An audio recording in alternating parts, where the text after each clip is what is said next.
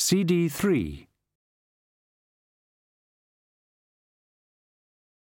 Lady Sybil Ramkin looked at the sad strip of leather that was all that remained of the late Chubby. Who'd do something like this to a poor little dragon? she said. We're trying to find out, said Vimes. We we think maybe he was tied up next to a wall and exploded. Carrot leaned over the wall of a pen. Coochie coochie coo, he said. A friendly flame took his eyebrows off. I mean, he was as tame as anything, said Lady Ramkin. Wouldn't hurt a fly, poor little thing. How could someone make a dragon blow up? said Vimes. Could you do it by giving it a kick? Oh, yes, said Sybil. You'd lose your leg, mind you. Then it wasn't that. Any other way? So you wouldn't get hurt? Not really. It'd be easier to make it blow itself up. Really, Sam, I don't like talking about it. I have to know. Well, at this time of year, the males fight. Make themselves look big, you know. That's why I always keep them apart. Vimes shook his head. There was only one dragon, he said. Behind them, Carrot leaned over the next pen, where a pear shaped male dragon opened one eye and glared at him. Who's a good boy then? murmured Carrot. I'm sure I've got a bit of coal somewhere. The dragon opened the other eye, blinked, and then was fully awake and rearing up. Its ears flattened, its nostrils flared, its wings unfurled, it breathed in. From its stomach came the gurgle of rushing acids as sluices and valves were opened. Its feet left the floor, its chest expanded. Vimes hit Carrot at waist height, bearing him to the ground. In its pen, the dragon blinked. The enemy had mysteriously gone, scared off. It subsided, blowing off a huge flame.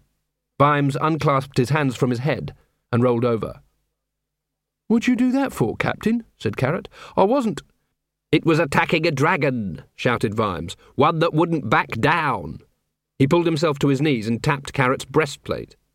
You polished that up real bright, he said. You can see yourself in it. So can anything else. Oh, yes, of course there's that, said Lady Sybil. Everyone knows you should keep dragons away from mirrors. Mirrors, said Carrot. Hey, there were bits of. Yes, he showed Chubby a mirror, said Vimes. The poor little thing must have been trying to make himself bigger than himself, said Carrot. We're dealing here, said Vimes, with a twisted mind. Oh, no. You think so? Yes. But. No, you can't be right, because Nobby was with us all the time. Not Nobby, said Vimes testily. Whatever he might do to a dragon, I doubt if he'd make it explode. There's stranger people in this world than Corporal Nobbs, my lad. Carrot's expression slid into a rictus of intrigued horror. Gosh, he said. Sergeant Colon surveyed the butts. Then he removed his helmet and wiped his forehead. I think perhaps Lance Constable Angua shouldn't have another go with a longbow until we've worked out how to stop her, um, her, uh, mm, her getting in the way. Sorry, Sergeant. They turned to Detritus, who was standing sheepishly behind a heap of broken longbows. Crossbows were out of the question. They sat in his massive hands like a hairpin. In theory, the longbow would be a deadly weapon in his hands just as soon as he mastered the art of when to let go. Detritus shrugged. Sorry, mister, he said. Bows aren't troll weapon. Ha, said Colon. And as for you, Lance Constable Cuddy, just can't get the hang of aiming, Sergeant. I thought dwarfs were famous for their skills in battle. Yeah, but not these skills, said Cuddy. Ambush, murmured Detritus. Since he was a troll, the murmur bounced off distant buildings. Cuddy's beard bristled. You devious troll, I get my. Well, now, said Sergeant Colon quickly, I think we'll stop training. You'll have to sort of pick it up as you go along, all right? He sighed. He was not a cruel man, but he'd been either a soldier or a guard all his life, and he was feeling put upon. Otherwise, he wouldn't have said what he said next. I don't know, I really don't. Fighting among yourselves, smashing your own weapons. I mean, who do we think we're fooling? Now, it's nearly noon. You take a few hours off and we'll see you again tonight, if you think it's worth turning up. There was a spang noise. Cuddy's crossbow had gone off in his hand. The bolt whiffled past Corporal Nobbs's ear and landed in the river where it stuck. Sorry, said Cuddy. said Sergeant Colon. That was the worst part. It would have been better all round if he'd called the dwarf some names. It would have been better if he'd made it seem that Cuddy was worth an insult. He turned around and walked off towards Pseudopolis Yard. They heard his muttered comment. What him say? Said Detritus. A fine body of men, said Angua, going red. Cuddy spat on the ground, which didn't take long on account of its closeness. Then he reached under his cloak and produced, like a conjurer extracting a size 10 rabbit from a size 5 hat, his double headed battle axe, and started to run. By the time he reached the virginal target, he was a blur. There was a rip, and the dummy exploded like a nuclear haystack. The other two wandered up and inspected the result, as pieces of chaff gently drifted to the ground. Yes, all right, said Angua, but he did say you're supposed to be able to ask them questions afterwards. He didn't say they've got to be able to answer them, said Cuddy grimly.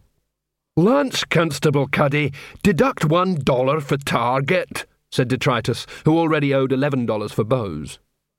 If it's worth turning up, said Cuddy, losing the axe somewhere about his person again. Speciesist. I don't think he meant it that way, said Angua. Oh, it's all right for you, said Cuddy. Why? Cause you a man, said Detritus. Angua was bright enough to pause for a moment to think this over. A woman, she said. Same thing. Only in broad terms. Come on, let's go and have a drink. The transient moment of camaraderie in adversity completely evaporated. Drink with a troll? Drink with a dwarf? All right, said Angua. How about you and you coming and having a drink with me? Angua removed her helmet and shook out her hair. Female trolls don't have hair, although the more fortunate ones are able to cultivate a fine growth of lichen, and a female dwarf is more likely to be complimented on the silkiness of her beard than on her scalp. But it was just possible the sight of Angua scraped little sparks off some shared ancient cosmic maleness. I haven't really had a chance to look around, she said, but I saw a place in Gleam Street. Which meant that they had to cross the river, at least two of them trying to indicate to passers by that they weren't with at least one of the other two which meant that, with desperate nonchalance, they were looking around. Which meant that Cuddy saw the dwarf in the water, if you could call it water. If you could still call it a dwarf. They looked down. You know, said Detritus after a while, that looked like that dwarf who make weapons on Rhyme Street. Bjorn Hammerhock, said Cuddy. That the one, yeah. It looks a bit like him, Cuddy conceded, still talking in a cold, flat voice but not exactly like him. What do you mean? said Angua.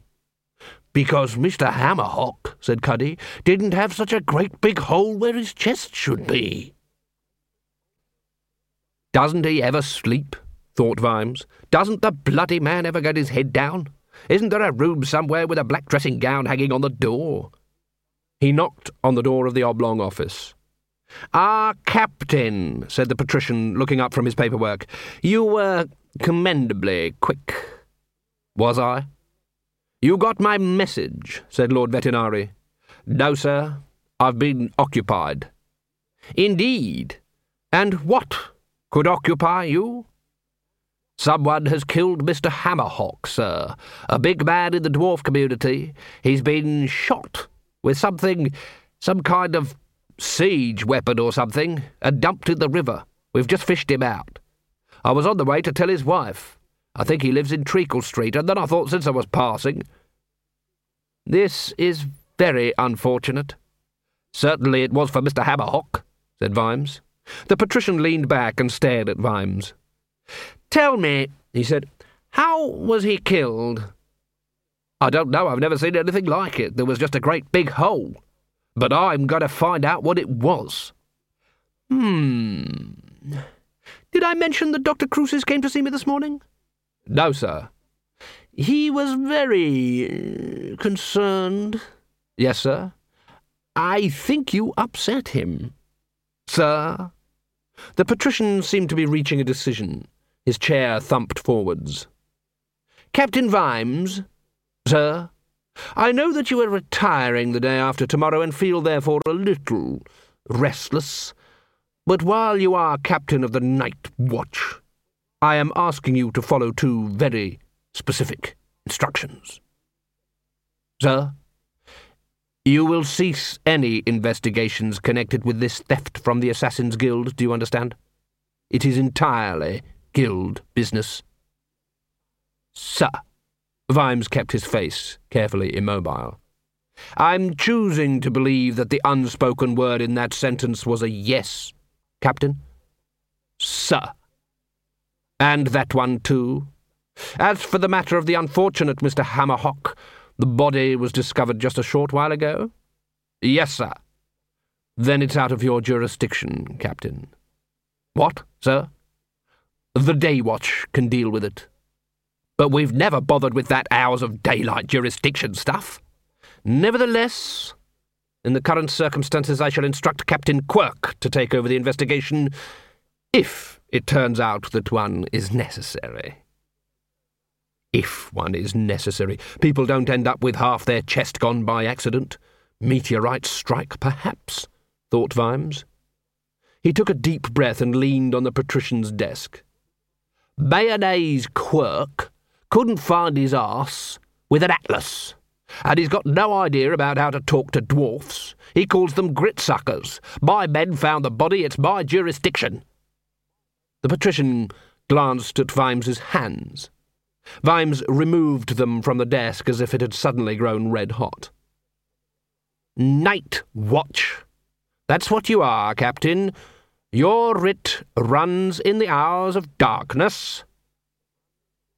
It's dwarfs we're talking about. If we don't get it right, they'll take the law into their own hands. That usually means chopping the head off the nearest troll. And you're put quirk on this? I've given you an order, Captain, but you may go. You can't. I said you may go, Captain Vimes. Sir. Vimes saluted. Then he turned about and marched out of the room. He closed the door carefully so that there was barely a click. The patrician heard him thump the wall outside. Vimes wasn't aware, but there were a number of barely perceptible dents in the wall outside the oblong office, their depths corresponding to his emotional state at the time. By the sound of it, this one would need the services of a plasterer. Lord Vetinari permitted himself a smile, although there was no humour in it. The city operated. It was a self regulating college of guilds, linked by the inexorable laws of mutual self interest, and it worked, on average, by and large, overall, normally. The last thing you needed was some watchman blundering around upsetting things like a loose, a loose, a loose siege catapult. Normally. Vimes seemed in a suitable emotional state. With any luck, the orders would have the desired effect. There's a bar like it in every big city. It's where the coppers drink. The guards seldom drank in Ankh Morpork's more cheerful taverns when they were off duty. It was too easy to see something that would put them back on duty again. Suicide, for example. Murder was in fact a fairly uncommon event in Ankh Morpork, but there were a lot of suicides. Walking in the night-time alleyways of the Shades was suicide. Asking for a short in a dwarf bar was suicide. Saying got rocks in your head to a troll was suicide. You could commit suicide very easily if you weren't careful. So they generally went to the bucket in Gleam Street. It was small and low ceilinged, and the presence of city guards tended to discourage other drinkers. But Mr. Cheese, the owner, wasn't too worried about this. No one drinks like a copper who has seen too much to stay sober. Carrot counted out his change on the counter. That's three beers, one milk, one molten sulphur on coke with phosphoric acid, with umbrella in it, said Detritus, and a slow, comfortable double entendre with lemonade. With a fruit salad in it, said Nobby. Woof. And some beer in a bowl, said Angua. That little dog seems to have taken quite a shine to you, said Carrot. Uh, yes, said Angua. I can't think why. The drinks were put in front of them. They stared at the drinks. They drank the drinks. Mr. Cheese, who knew coppers, wordlessly refilled the glasses and Detritus's insulated mug. They stared at the drinks. They drank the drinks. You know, said Colon after a while, what gets me, what really gets me, is they just dumped him in the water. I mean, not even weights, just dumped him, like it didn't matter if he was found. You know what I mean? What gets me, said Cuddy, is that he was a dwarf. What gets me is that he was murdered, said Carrot. Mr. Cheese passed along the line again. They stared at the drinks, they drank the drinks. Because the fact was that despite all evidence to the contrary, murder was not a commonplace occurrence in Ankh-Morpork. There were, it was true, assassinations, and as aforesaid, there were many ways one could inadvertently commit suicide. And there were occasional domestic fracas on a Saturday night as people sought a cheaper alternative to divorce. There were all these things, but at least they had a reason, however unreasonable. Big man in the dwarfs was Mr. Hammerhock, said Carrot. Good citizen, too. Wasn't always stirring up old trouble like Mr. Strong in the arm. He's got a workshop in Rhyme Street, said Nobby. Had, said Sergeant Colon. They stared at the drinks. They drank the drinks. What I want to know is, said Angua, what put that hole in him? Never seen anything like that, said Colon. Hadn't someone better go and tell Mrs. Hammerhock? said Angua. Captain Vimes is doing it, said Carrot. He said he wouldn't ask anyone else to do it. Rather him than me, said Colon fervently. I wouldn't do that for a big clock. They can be fearsome when they're angry, those little buggers. Everyone nodded gloomily, including the little bugger and the bigger little bugger by adoption. They stared at the drinks. They drank the drinks. Shouldn't we be finding out who did it? said Angua. Why? said Nobby. She opened and shut her mouth once or twice and finally came out with, In case they do it again. It wasn't an assassination, was it? said Cuddy. No, said Carrot. They always leave a note, by law. They looked at the drinks. They drank the drinks. What a city, said Angua. It all works, that's the funny thing, said Carrot. Do you know, when I first joined the watch, I was so simple I arrested the head of the Thieves' Guild for thieving.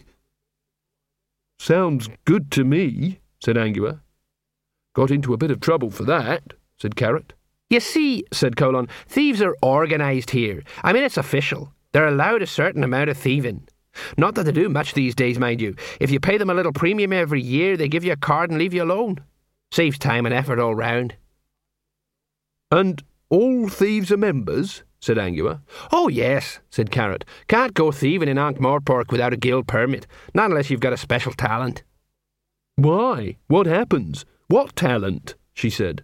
Well, like being able to survive being hung upside down from one of the gates with your ears nailed to your knees, said Carrot. Then Angua said, That's terrible. Yes, I know, but the thing is, said Carrot, the thing is, it works. The whole thing, guilds and organised crimes and everything, it all seems to work. Didn't work for old Mr. Hammerhock, said Sergeant Colon. They looked at their drinks. Very slowly, like a mighty sequoia beginning the first step towards resurrection as a million save the trees leaflets, Detritus toppled backwards with his mug still in his hand. Apart from the ninety degree change in position, he didn't move a muscle. It's the sulphur, said Cuddy, without looking around. It goes right to their heads. Carrot thumped his fist on the bar. We ought to do something. We could nick his boots, said Nobby. I mean about Mr. Hammerhock. Oh, yeah, yeah, yeah, said Nobby. You sound like old Vimesy. If we was to worry about every dead body in this town. But not like this, snapped Carrot. Normally it's just well, suicide or guild fighting, stuff like that, but he was just a dwarf. Pillar of the community. Spent all day making swords and axes and burial weapons and crossbows and torture implements. And then he's in the river with a great big hole in his chest. Who's going to do anything about it if not us? You been putting anything in your milk? said Colon. Look, the dwarfs can sort it out. It's like Quarry Lane. Don't stick your nose where someone can pull it off and eat it. We're the City Watch, said Carrot. That doesn't mean just that part of the city who happens to be over four feet tall and made of flesh. No dwarf did it, said Cuddy, who was swaying gently. No troll neither. He tried to tap the side of his nose and missed. The reason being he still had all his arms and legs on. Captain Vimes'll want it investigated, said Carrot. Captain Vimes is trying to learn to be a civilian, said Nobby. Well, I'm not gonna. Colon began and got off his stool. He hopped. He jumped up and down a bit, his mouth opening and shutting. Then the words managed to come out. My foot! What about your foot? Something stuck in it! He hopped backwards, clutching at one sandal, and fell over detritus. You'd be amazed what can get stuck to your boots in this town, said Carrot. There's something on the bottom of your sandal, said Angua. Stop waving it about, you silly man. She drew her dagger. Bit of card or something, with a drawing pin in it. You picked it up somewhere, probably took a while for you to tread it through. There. Bit of card, said Carrot. There's something written on it. Angua scraped away the mud. Gone. What does that mean? she said. I don't know. Something's gone, I suppose. Perhaps it's Mr. Gone's visiting card, whoever he is, said Nobby. Who cares? Let's have another. Carrot took the card and turned it over and over in his hands. Save the pin, said Cuddy. You only get five of them for a penny. My cousin Gimmick makes them. This is important, said Carrot slowly. The captain ought to know about this. I think he was looking for it. What's important about it? said Sergeant Colon, apart from my foot hurting like blazes. I don't know. The captain'll know, said Carrot stubbornly. You tell him then, said Colon. He's staying up at her ladyship's now. Learning to be a gentleman, said Nobby. I'm going to tell him, said Carrot. Angua glanced through the grubby window. The moon would be up soon. That was one trouble with cities. The damn thing could be lurking behind a tower if you weren't careful. And I'd better be, um, getting back to my lodgings, she said. I'll accompany you, said Carrot quickly. I ought to go and find Captain Vimes in any case. Um, it'll be out of your way, she said. Honestly, I'd like to. She looked at his earnest expression. I couldn't put you to the trouble, she said. That's all right. I like walking. It helps me think. Angua smiled, despite her desperation. They stepped out into the softer heat of the evening. Instinctively, Carrot settled into the policeman's pace. Very old street, this, he said. They say there's an underground stream under it. I read that. What do you think? Do you really like walking? said Angua, falling into step. Oh, yes. There are many interesting byways and historical buildings to be seen. I often go for walks on my day off. She looked at his face. Ye gods, she thought. Why did you join the watch? she said. My father said it'd make a man of me. It seems to have worked. Yes, it's the best job there is. Really? Oh, yes. Do you know what policeman means? Angua shrugged. No. It means man of the polis. That's an old word for city. Yes? I read it in a book. Man of the city. She glanced sideways at him again. His face glowed in the light of a torch on the street corner, but it had some inner glow of its own. He's proud. She remembered the oath. Proud of being in the damn watch, for God's sake. Why did you join? he said. Uh, me? Oh, I, I like to eat meals and sleep indoors. anyway, there isn't that much choice, is there? It was that or become, um, uh, seamstress. A survey by the Ankh-Morpork Guild of Merchants of Tradespeople in the dock areas of Morpork found 987 women who gave their profession as seamstress. Oh, and two needles. And you're not very good at sewing? Angua's sharp glance saw nothing but honest innocence in his face. Yes, she said, giving up. That's right. And then I saw this poster, The City Watch Needs Men. Be a man in the City Watch. So I thought I'd give it a go.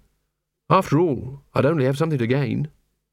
She waited to see if he'd failed to pick this one up, too. He did. Sergeant Colon wrote that notice, said Carrot.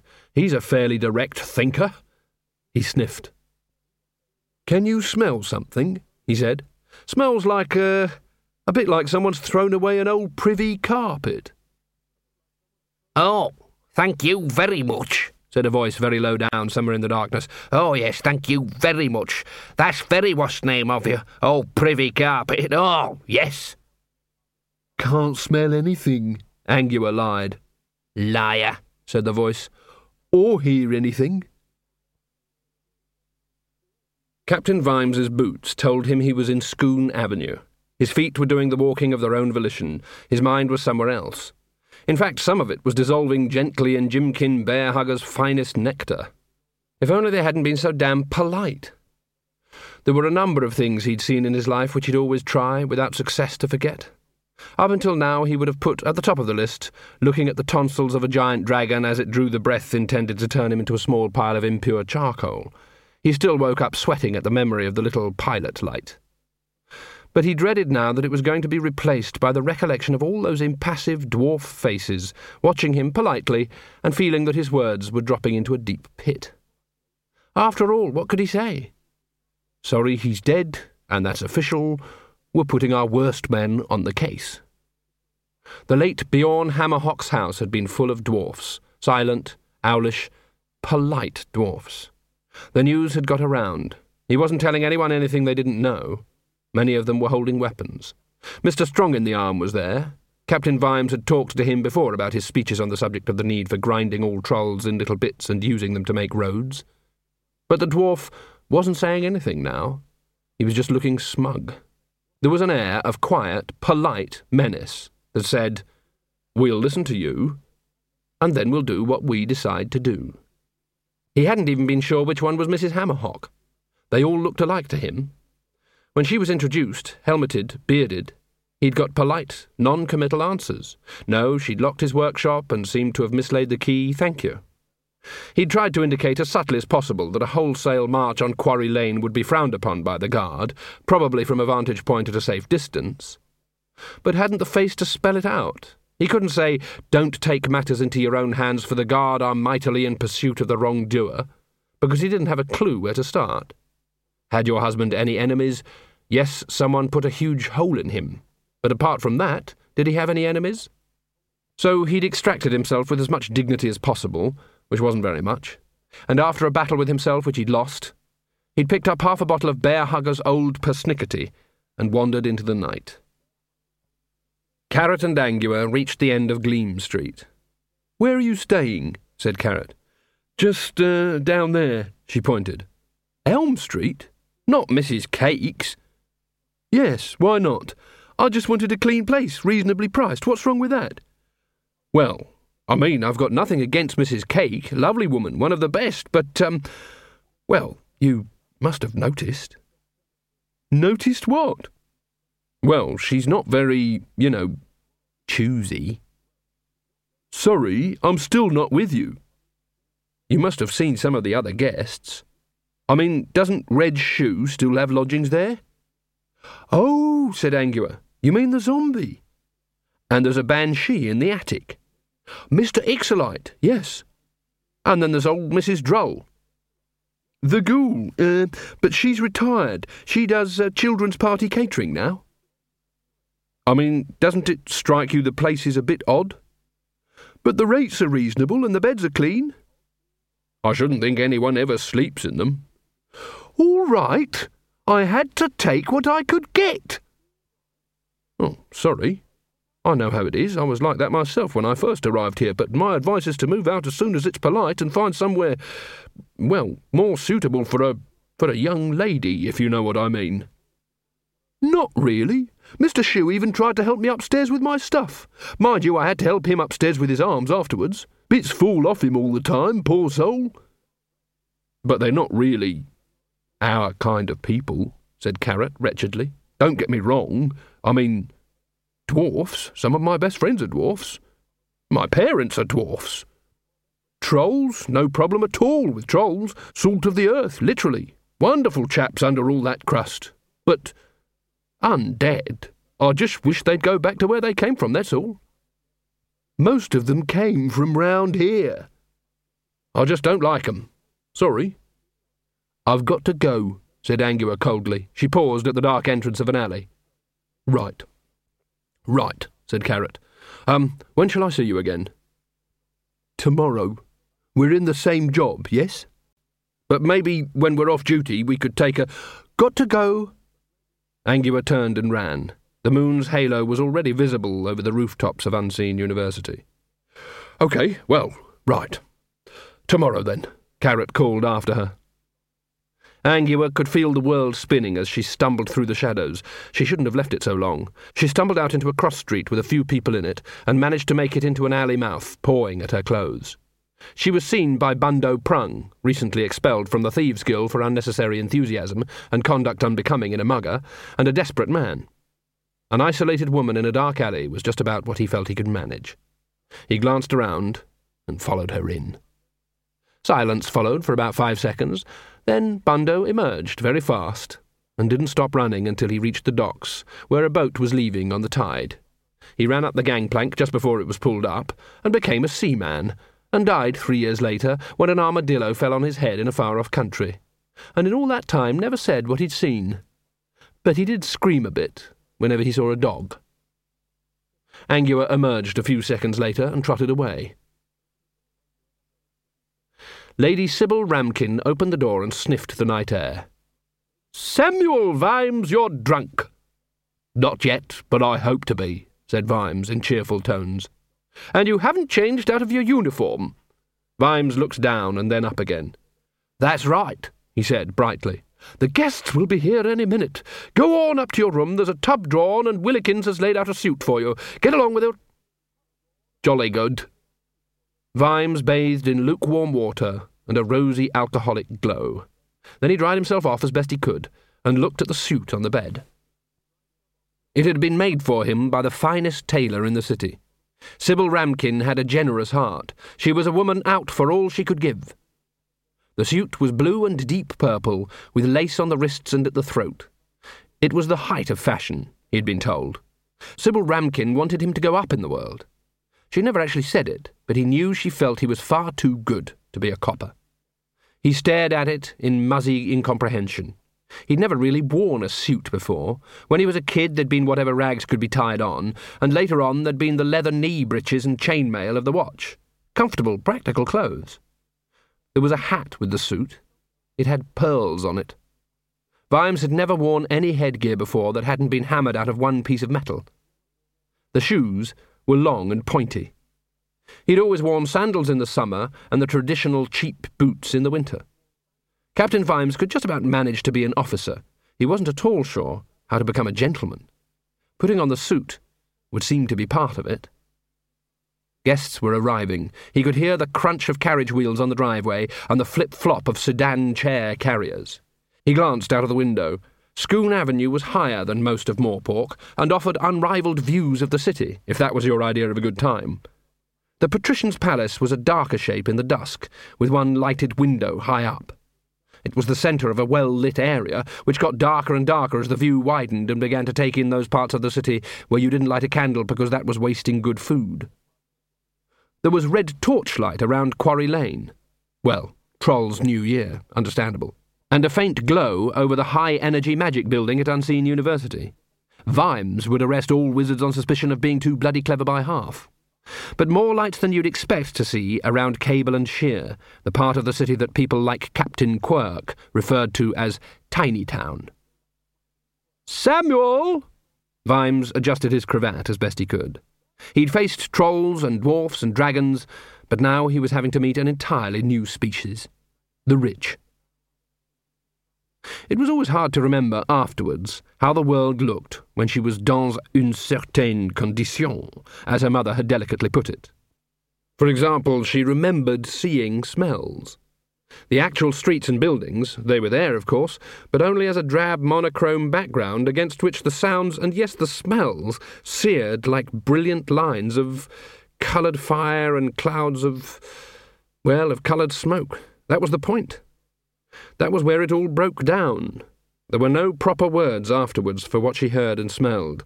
If you could see an eighth distinct colour just for a while, and then describe it back in the seven coloured world, it'd have to be something like a sort of greenish purple. Experience did not cross over well between species. Sometimes, although not very often, Angua thought she was very lucky to get to see both worlds. And there was always 20 minutes after a change when all the senses were heightened, so that the world glowed in every sensory spectrum like a rainbow. It was nearly worth it just for that. There were varieties of werewolf. Some people merely had to shave every hour and wear a hat to cover the ears. They could pass for nearly normal. But she could recognize them, nevertheless. Werewolves could spot another werewolf across a crowded street. There was something about the eyes. And of course, if you had time, there were all sorts of other clues. Werewolves tended to live alone and take jobs that didn't bring them into contact with animals. They wore scent or aftershave a lot, and tended to be very fastidious about their food, and kept diaries, with the phases of the moon carefully marked in red ink. It was no life being a werewolf in the country. A stupid chicken went missing, and you were a number one suspect. Everyone said it was better in the city. It was certainly overpowering. Angua could see several hours of Elm Street all in one go. The mugger's fear was a fading orange line. Carrot's trail was an expanding pale green cloud, with an edge that suggested he was slightly worried. There were additional tones of old leather and armour polish. Other trails, faint or powerful, crisscrossed the street. There was one that smelled like an old privy carpet. You, bitch, said a voice behind her. She turned her head. Gaspode looked no better through canine vision, except that he was at the centre of a cloud of mixed odours. Oh, it's you. Right, said Gaspode, feverishly scratching himself. He gave her a hopeful look. Just asking, you understand, just getting it over with right now for the look of the thing, for what's name's sake as it might be. But I suppose there's no chance of me sniffing you. None. Just asking. No offence meant. Angua wrinkled her muzzle. How come you smell so bad? I mean, you smelled bad enough when I was human, but now. Gaspode looked proud. Good, innit? he said. It didn't just happen. I had to work at it. If you was a true dog, this would be like really great aftershave.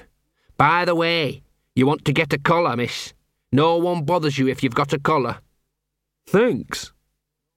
Gaspode seems to have something on his mind. Eh, you don't rip hearts out, do you? Not unless I want to, said Angua. Right, right, right, said Gaspode hurriedly. Where you going? He broke into a waddling, bow-legged trot to keep up with her. To have a sniff around Hammerhock's place. I didn't ask you to come. Got nothing else to do, said Gaspode. The House of Ribs don't put out its rubbish till midnight. Haven't you got a home to go to? said Angua as they trotted under a fish and chip stall. Home? Me? Home? Yeah, of course, no problemo. Laughing kids, big kitchen, three meals a day, humorous cat next door to chase, home blanket and spot by the fire. He's an old softy, but we love him, etc. No problem there. I just like to get out a bit, said Gaspode. Only, I see you haven't got a collar fell off. Right? It was the weight of all them rhinestones. I expect it was. They let me do pretty much as I like, said Gaspode. I can see that. Sometimes I don't go home for, oh, oh, days at a time. Right? Well, weeks, sometimes. Sure. But they're always glad to see me when I do, said Gaspode. I thought you said you slept up at the university, said Angua, as they dodged a cart in Rhyme Street. For a moment, Gaspode smelled uncertain, but he recovered magnificently. Yeah, right, he said. Well, you know how it is. Families, all them kids picking you up, giving you biscuits and similar. People patting you the whole time gets on your nerves.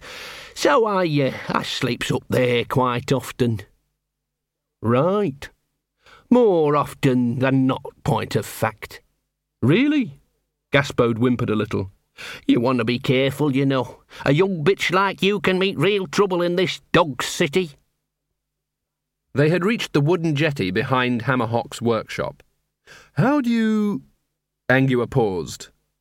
There was a mixture of smells here, but the overpowering one was as sharp as a saw. Fireworks? And fear, said Gaspode. Lots of fear.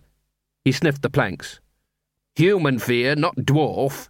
You can tell if it's dwarfs. It's the rat diet, see? Phew! Must have been real bad to stay this strong. I smell one male human, one dwarf, said Angua.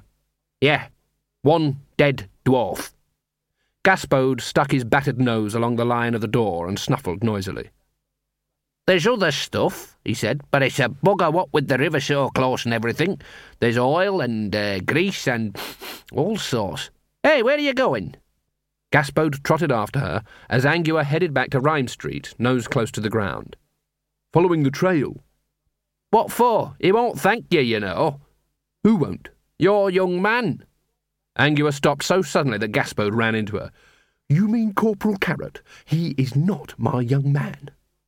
Yeah, I'm a dog, right? It's all in the nose, right? Smell can't lie. Pheromones. It's the old sexual alchemy stuff. I've only known him a couple of nights. Aha! What do you mean, aha? Nothing, nothing, nothing wrong with it anyway. There isn't any it to be wrong. Right, right, not that it would be, said Gaspode, adding hurriedly even if there was. Everyone likes Corporal Carrot. They do, don't they? said Angua, her hackles settling down. He's very likeable. Even Big Fido only bit his hand when Carrot tried to pat him. Who's Big Fido? Chief Barker of the Dog Guild. Dogs have got a guild? Dogs? Pull one of the other ones. It's got bells on. No, straight up. Scavenging rights, sunbathing spots, nighttime barking duty, breeding rights, howling rotors, the old bone of rubber. Dog guild? snarled Angua sarcastically. Oh, yeah. Chase a rat up a pipe the wrong street and call me a liar. It's good job for you I'm around, else you could get into big trouble.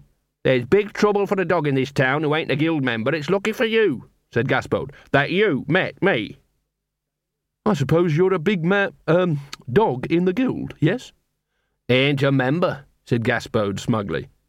How come you survived then? I can think on me paws, me. Anyway, Big Fido leaves me alone. I got the power. What power? Never you mind. Big Fido. He's a friend of mine. Biting a man's arm for patting you doesn't sound very friendly. Yeah, last man who tried to pat Big Fido, they only ever found his belt buckle. Yes? And that was in a tree. Where are we? Not even a tree near here. What?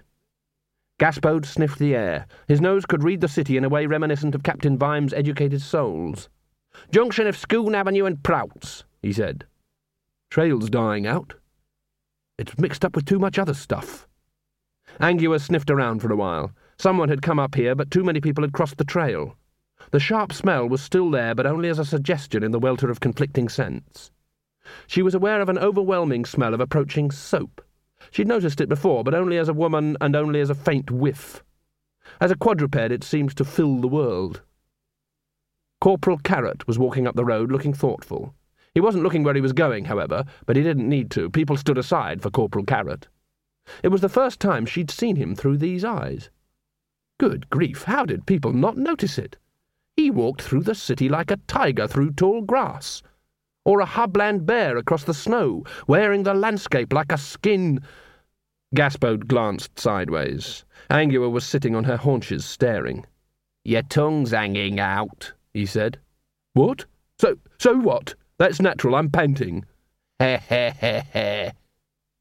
Carrot noticed them and stopped. Why, it's the little mongrel dog, he said. Woof, woof, said Gaspode, his traitor tail wagging. I see you've got a lady friend anyway, said Carrot, patting him on the head and then absent-mindedly wiping his hand on his tunic. And my word, what a splendid bitch, he said. A Ramtop wolfhound, if I'm any judge. He stroked Angua in a vague, friendly way. Oh, well, he said, this isn't getting any work done, is it? Woof, woof, whine, give the doggy a biscuit, said Gaspode. Carrot stood up and patted his pockets. I think I've got a piece of biscuit here. Well, I could believe you understand every word I say. Gaspode begged and caught the biscuit easily. Woof, woof, woof, fawn, fawn, he said. Carrot gave Gaspode the slightly puzzled look that people always gave him when he said woof instead of barking, nodded at Angua, and carried on towards Scoone Avenue and Lady Ramkin's house.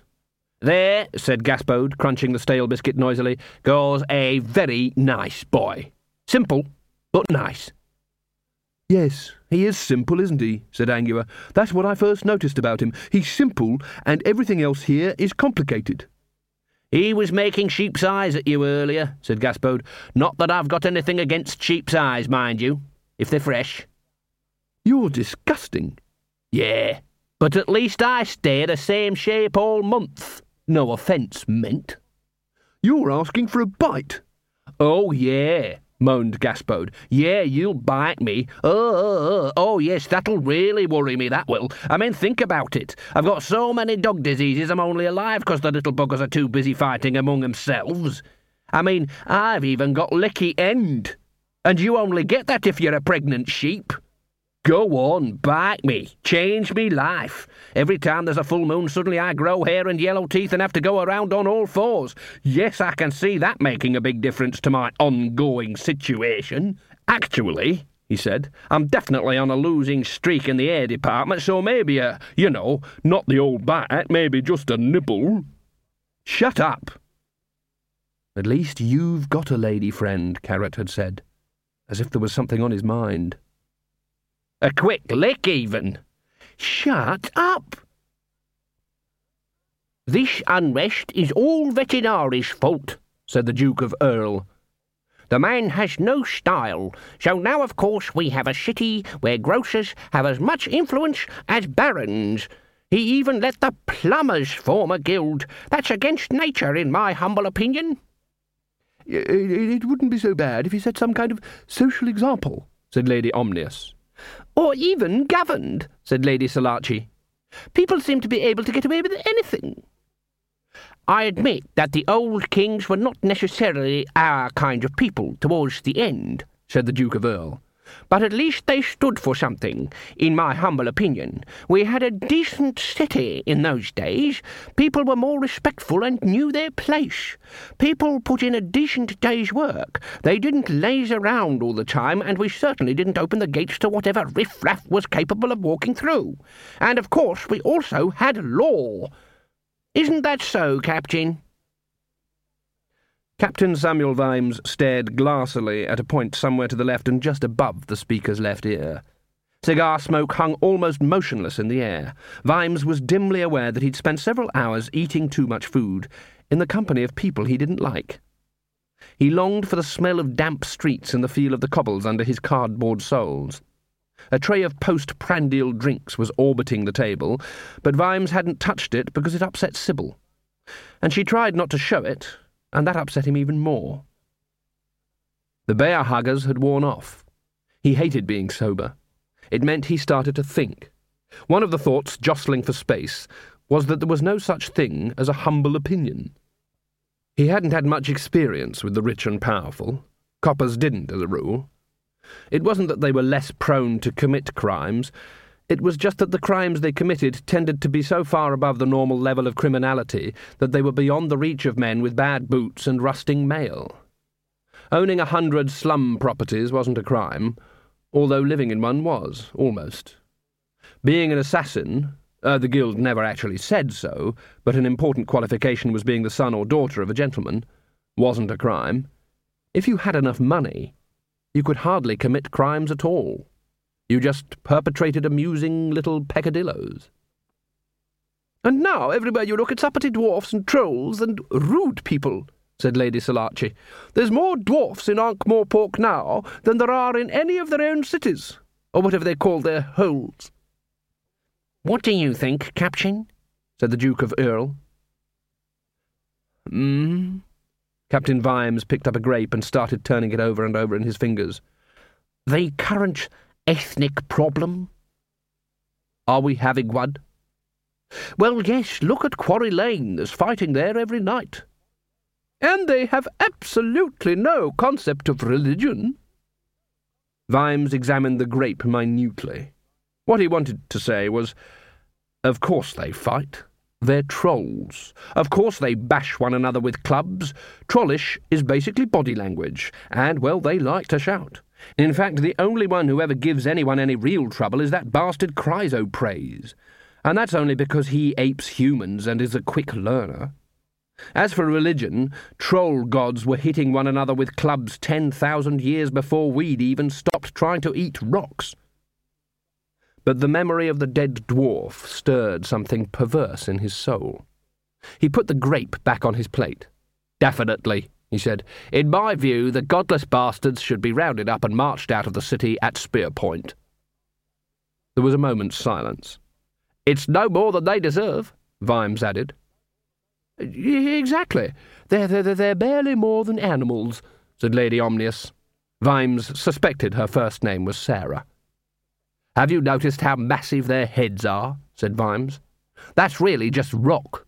Very small brains. And morally, of course, said Lord Eorl. There was a murmur of vague agreement. Vimes reached for his glass. Willikins, I don't think Captain Vimes wants any wine, said Lady Ramkin. Wrong, said Vimes cheerfully. And while we're on the subject, how about the dwarfs? I don't know if anyone's noticed, said Lord Eorl, but you certainly don't see as many dogs about as you used to. Vimes stared. It was true about the dogs. There didn't seem to be quite so many mooching around these days, that was a fact. But he'd visited a few dwarf bars with Carrot, and knew that dwarfs would indeed eat dog, but only if they couldn't get rat. And ten thousand dwarfs eating continuously with knife, fork, and shovel wouldn't make a dent in Ankh Morpork's rat population. It was a major feature in dwarfish letters back home. Come on, everyone, and bring the ketchup. Notice how small their heads are, he managed. Very limited cranial capacity, surely. Fact of measurement. And you never see their women, said Lady Sarah Omnius. I find that very suspicious. You know what they say about dwarfs, she added darkly. Vimes sighed. He was just about aware that you saw their women all the time, although they looked just like male dwarfs. Surely everyone knew that who knew anything about dwarfs. Cunning little devils, too, said Lady Selachii. Sharp as needles. You know, Vimes shook his head, you know, that's what's so damn annoying, isn't it? The way they can be so incapable of any rational thought, and so bloody shrewd at the same time. Only Vimes saw the look Lady Ramkin flashed at him. Lord Eorl stubbed out his cigar.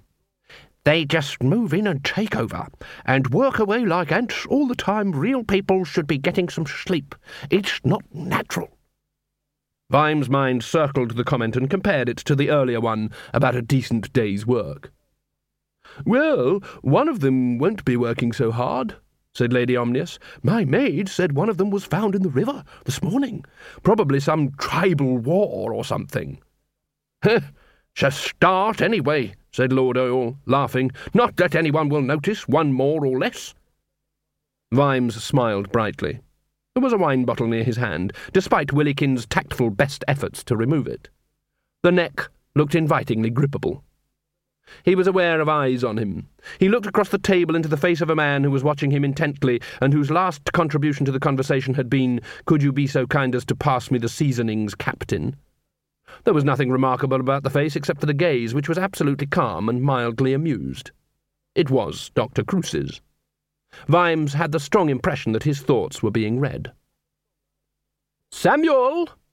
Vimes' hand stopped halfway to the bottle. Willikins was standing next to her ladyship. Apparently there's a young man at the door asking for you, said Lady Ramkin. A Corporal Carrot. Gosh, this is exciting, said Lord Eorl. Has she come to arrest us, do you think? Hmm, said Vimes. Lord Eorl nudged his partner. I expect that somewhere a crime is being committed, he said. Yes, said Vimes. Quite close, I think.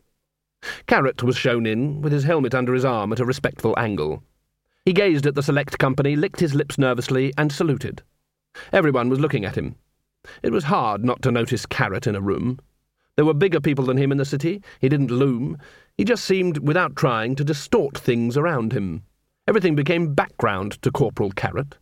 At ease, Corporal, said Vimes.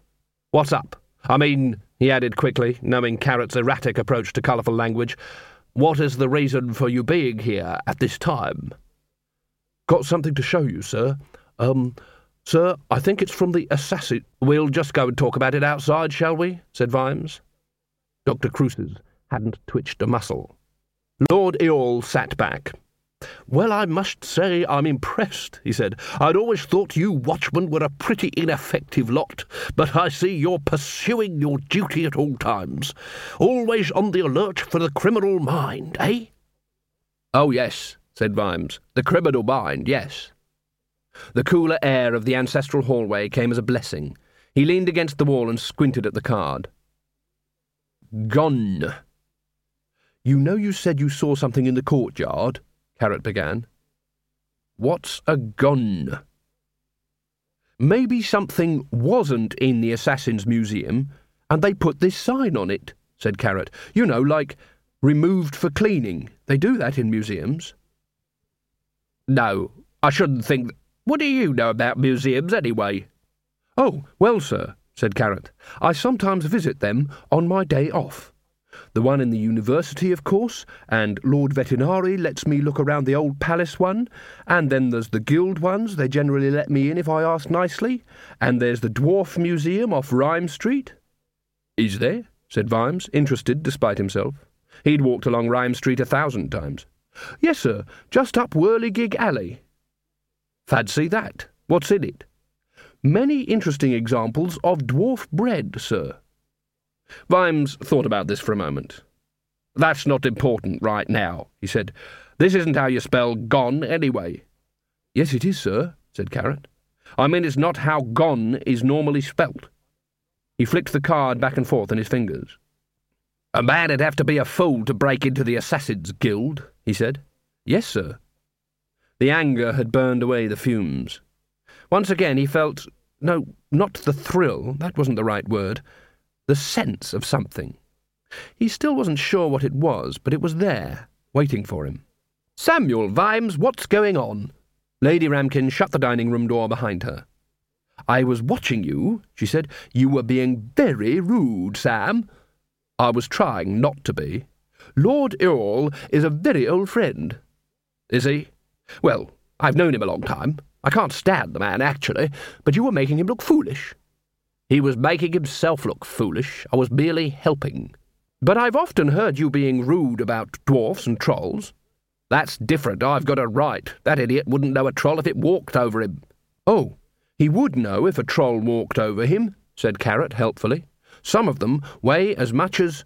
What's so important anyway? said Lady Ramkin. We're looking for whoever killed Chubby, said Vimes. Lady Ramkin's expression changed instantly. Oh, that's different, of course, she said. People like that should be publicly flogged. Why did I say that? thought Vimes. Maybe because it's true. The gonne goes missing. Next minute, there's a little dwarf artificer thrown into the river with a nasty draught where his chest should be. They're linked. Now all I have to do is find the links. Carrot, can you come back with me to Hammerhocks? Yes, Captain. Why? I want to see inside that workshop, and this time I've got a dwarf with me. More than that, he added, I've got Corporal Carrot. Everyone likes Corporal Carrot. Vimes listened while the conversation droned on in Dwarfish. Carrot seemed to be winning, but it was a near thing. The clan was giving in not because of reason or in obedience to the law, but because, well, because it was Carrot who was asking. Finally, the corporal looked up. He was sitting on a dwarf's stool, so his knees practically framed his head. You have to understand, you see, that a dwarf's workshop is very important. Right, said Vimes. I understand. And, uh, you're bigger. Sorry? A bigger. Uh, bigger than a dwarf. Ah. Uh, the inside of a dwarf's workshop is like, well, it, it's like the inside of his clothes, if you know what I mean. Uh, they say you can look, if I'm with you, but you mustn't touch anything. Um, they're not very happy about this, Captain. A dwarf who was possibly Mrs. Hammerhock produced a bunch of keys. I've always got on well with dwarfs, said Vimes. They're not happy, sir. Um, they don't think we'll do any good. We'll do our best. Uh, I didn't translate that properly. Um, they don't think we're any good. They don't mean to be offensive, sir. They just don't think we'll be allowed to get anywhere, sir. Ow! Sorry about that, Captain, said Carrot, who was walking like an inverted L. After you, mind your head on the ow. Perhaps it'd be best if you sat down and I'll look around. The workshop was long and, of course, low, with another small door at the far end. There was a big workbench under a skylight. On the opposite wall was a forge and a tool rack and a hole. A chunk of plaster had fallen away a few feet above the ground, and cracks radiated away from the shattered brickwork underneath. Vimes pinched the bridge of his nose. He hadn't found time to sleep today. That was another thing. He'd have to get used to sleeping when it was dark. He couldn't remember when he'd last slept at night. He sniffed. I can smell fireworks, he said. Could be from the forge, said Carrot. Anyway, trolls and dwarfs have been letting fireworks off all over the city. Vimes nodded. All right, he said. So what could we see? Someone thumped the wall pretty hard just here, said Carrot.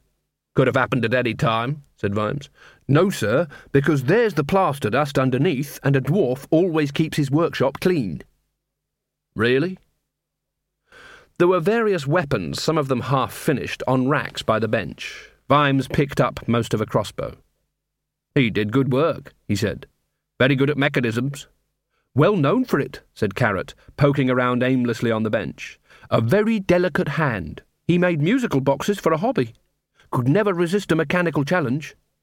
Um, what are we looking for, actually, sir? Not sure. Now, this is good. It was a war axe, and so heavy that Vimes's arm sagged. Intricate etched lines covered the blade. It must have represented weeks of work. Not your actual Saturday night special, eh? Oh, no, said Carrot. That's a burial weapon. I should think it is. I mean, it's made to be buried with a dwarf. Every dwarf is buried with a weapon, you know, to take with him to, um, well, wherever he's going. But it's fine workmanship, and it's got an edge like. Oh! Vimes sucked his finger. Like a razor. Carrot looked shocked. Of course. It'd be no good him facing them with an inferior weapon. What them are you talking about? Anything bad he encounters on his journey after death, said Carrot, a shade awkwardly. Ah, Vimes hesitated. This was an area in which he did not feel comfortable. It's an ancient tradition, said Carrot. I thought dwarfs didn't believe in devils and demons and stuff like that. That's true, but we're not sure if they know. Oh. Vimes laid down the axe and picked up something else from the work rack. It was a knight in armour about nine inches high. There was a key in his back. He turned it and then nearly dropped the thing when the figure's legs started to move. He put it down and it began to march stiffly across the floor, waving its sword. Moves a bit like Colon, does it? said Vimes. Clockwork. It's the coming thing, said Carrot. Mr. Hammerhock was good at that. Vimes nodded. We're looking for anything that shouldn't be here, he said, or something that should be and isn't. Is there anything missing? Hard to say, sir. It isn't here. What? Anything that's missing, sir, said Carrot conscientiously. I mean, said Vimes patiently, anything not here which you'd expect to find. Well, he's got. He had all the usual tools, sir. Nice ones, too. Shame, really. What is? They'll be melted down, of course. Vimes stared at the neat racks of hammers and files. Why? Can't some other dwarf use them? What? Use another dwarf's actual tools? Carrot's mouth twisted in distaste as though someone had suggested he wear Corporal Nobbs's old shorts. Oh, no. That's not right. I mean, they're part of him. I mean, someone else using them after he's used them all these years? I mean, ugh. Really? The clockwork soldier marched under the bench. It'd feel wrong, said Carrot. Ugh, yucky. Oh, Vimes stood up. Captain, ow! Mind your head. Sorry. Rubbing his head with one hand, Vimes used the other to examine the hole in the plaster. There's something in here, he said. Pass me one of those chisels. There was silence. A chisel, please. If it makes you feel any better, we are trying to find out who killed Mr. Hammerhock. All right. Carrot picked one up, but with considerable reluctance. This is Mr. Hammerhock's chisel, this is, he said reproachfully. Corporal Carrot, will you stop being a dwarf for two seconds? You're a guard. And give me the damned chisel. It's been a long day. Thank you. Vimes prized at the brickwork, and a rough disc of lead dropped into his hand. Slingshot? Said Carrot. No room in here, said Vimes. Anyway, how the hell could it get this far into the wall? He slipped the disc into his pocket. That seems about it, then, he said, straightening up. We'd better. Ow! Ugh! Fish out that clockwork, soldier, will you? Better leave the place tidy. Carrot scrabbled in the darkness under the bench. There was a rustling noise. There's a piece of paper under here, sir.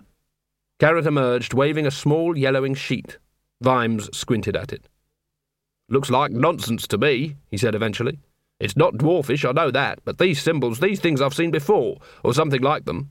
He passed the paper back to Carrot. What can you make of it? Carrot frowned. I could make a hat, he said, or a boat, or a sort of chrysanthemum. I mean the symbols, these symbols, just here. Ah, dunno, Captain. They do look familiar, though, sort of like alchemists' writing.